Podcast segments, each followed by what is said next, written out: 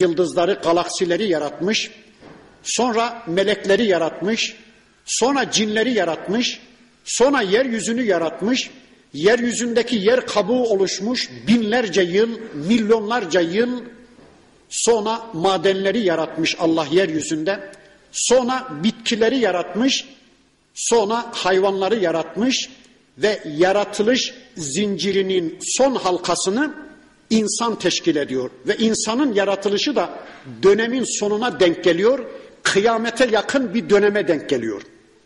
Onun için Adem aleyhisselam çok üzülmüş bir olaya, Allahu alem, oğlu Kabil, öteki oğlu Habil'i öldürdüğünde mi bilmiyoruz.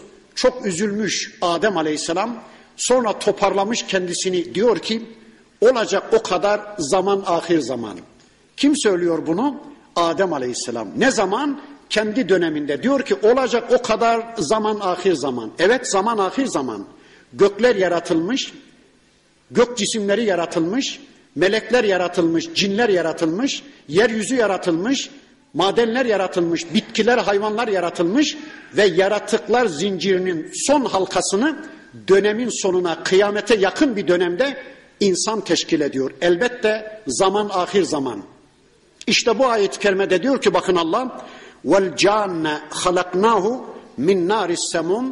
Daha önce, insanın yaratılışından önce cinleri de dumansız bir ateşten yarattık.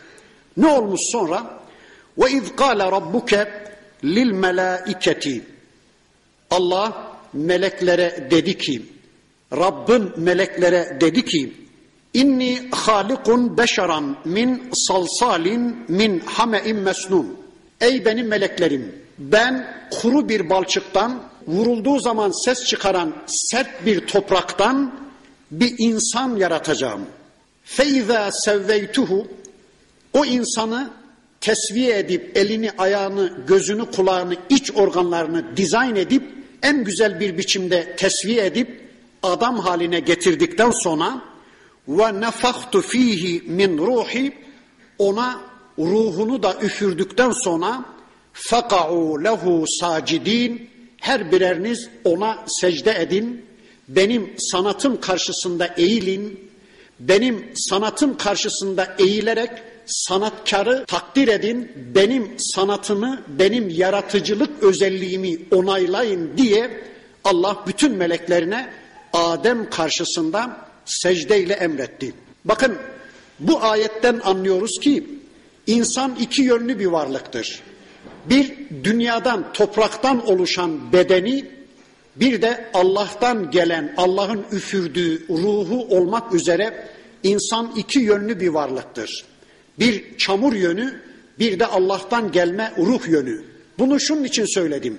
Bu ikisinin bileşkesine insan diyoruz. Çamurla ruhun bileşkesine insan diyoruz. Bunu şunun için söyledim. İnsanın dünyadan oluşan çamur yönüyle yemeye, içmeye ihtiyacı var. Cinsel güdüye ihtiyacı var. Uyumaya, yatmaya ihtiyacı var. Günah işleyebilir, isyan edebilir, hata edebilir, unutkandır. Ama ruh yönüyle de namaz kılmaya, ibadet etmeye, Allah'a dua etmeye, Allah'a kulluk etmeye muhtaçtır. O yönüyle bu özelliği, bu yönüyle de bu özelliği var. Bakın, Allah insanı tanıtıyor. İnsanı sadece ruhtan ibaret sayan, insanın maddesini reddeden Hristiyanlık dünya büyük hata etmiş. İnsanı sadece maddeden ibaret sayan, ruhunu reddeden alçak Yahudilik dünya da büyük hata etmiştir. İnsan Allah bilgisiyle tanınacak, Allah bilgisiyle özellikleri tanınan insana yine Allah bilgisiyle Allah'ın istediği bir sistem uygulanacak. Devam edelim.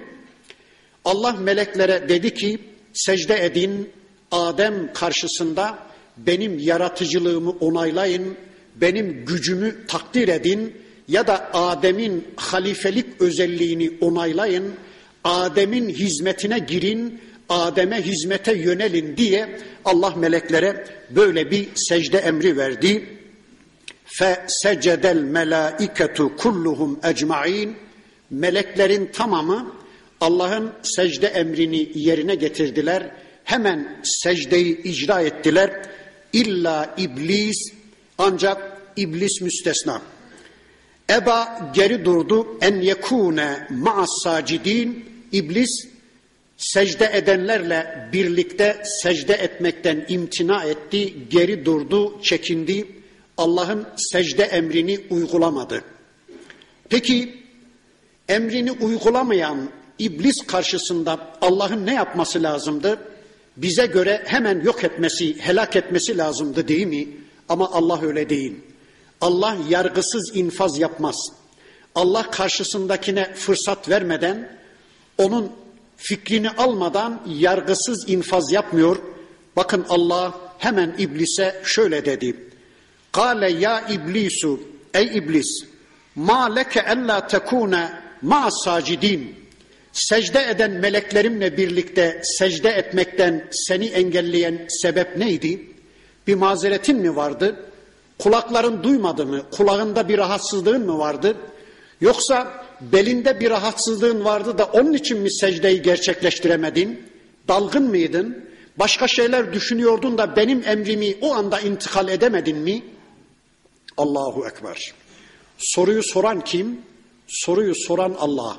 Bilgisi tam olan, iblisin içini dışını bilen Allah soru soruyor. Peki o zaman şunu soralım. Allah iblisin böyle bir mazeretinin olup olmadığını bilmiyor muydu? Elbette biliyordu. Peki bu ifade neyin nesi? Ha, bu ifade Allah'ın iblise tevbe fırsatı vermesi, dönüş imkanı vermesi, pişmanlık imkanı vermesidir. Bakın, ey iblis, bir mazeretin mi vardı? Neden secde edenlerle birlikte benim secde emrimi uygulamadın? Bu durumda iblisin ne yapması lazımdı? Ben ettim, sen etme ya Rabbi. Bir dalgınlık, bir gaflet sonucu ben senin secde emrini icra etmedim. Ne olur beni bağışla, ben ettim, sen etme ya Rabbi diye hemen tevbe etmesi lazımdı değil mi? Bakın şu anda günah işleyen kullarını Allah bir anda yok etmiyor. Bize de aynı merhameti tecelli ediyor. Bir kul bir günah işlediği zaman, Allah'a bir isyan bayrağı açtığı zaman hemen onun defterini dürmüyor da bir süre ona tevbe imkanı veriyor, dönüş imkanı veriyor, özür dileme imkanı veriyor Rabbimiz. Bakın iblise de aynı şeyi yaptı. İblisin ne yapması lazımdı? Tevbe etmesi, af dilemesi lazımdı. Ama bakın ki iblis, tevbe etmek şöyle dursun, dönüş yapmak, özür dilemek şöyle dursun, suçunu savunma boyutuna götürdü, günahını savunma boyutuna götürdü. Bakın, günah işlemek ayrıdır, günahı savunmak ayrıdır. Günah işleyen bir adam kafir olmaz ama günahı savunan birisi, savunma boyutuna, suçunu savunma boyutuna götüren bir kişi, Allah korusun, derecesine göre kafir olur, küfre düşer. Bakın iblis şöyle dedi. Kale lem ekun li escude li beşerin halaktahu min salsalin min hame'in mesnun. Ya Rabbi, senin kuru bir balçıktan yarattığın, şekil verilebilen bir topraktan yarattığın bir beşere, bir insana mı secde edecektim? Ben böyle birine asla secde edemezdim. Burada böyle deniyor Araf suresinde. Kur'an'ın başka surelerinde şöyle dediği anlatılır.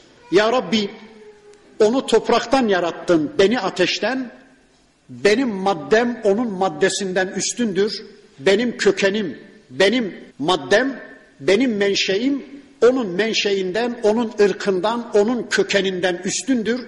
Dolayısıyla ben topraktan yarattığın bir varlığa secde edemem. İblis bu ifadesiyle batıl üstüne batıl işledi. Önce birinci batılını söyleyelim. İblisin birinci batılı, hükmünü bilmediğine bina etti. Bakın, Allah'tan bu konuda henüz bir bilgi gelmemişti. Adem mi üstündü, iblis mi üstündü, bunu Allah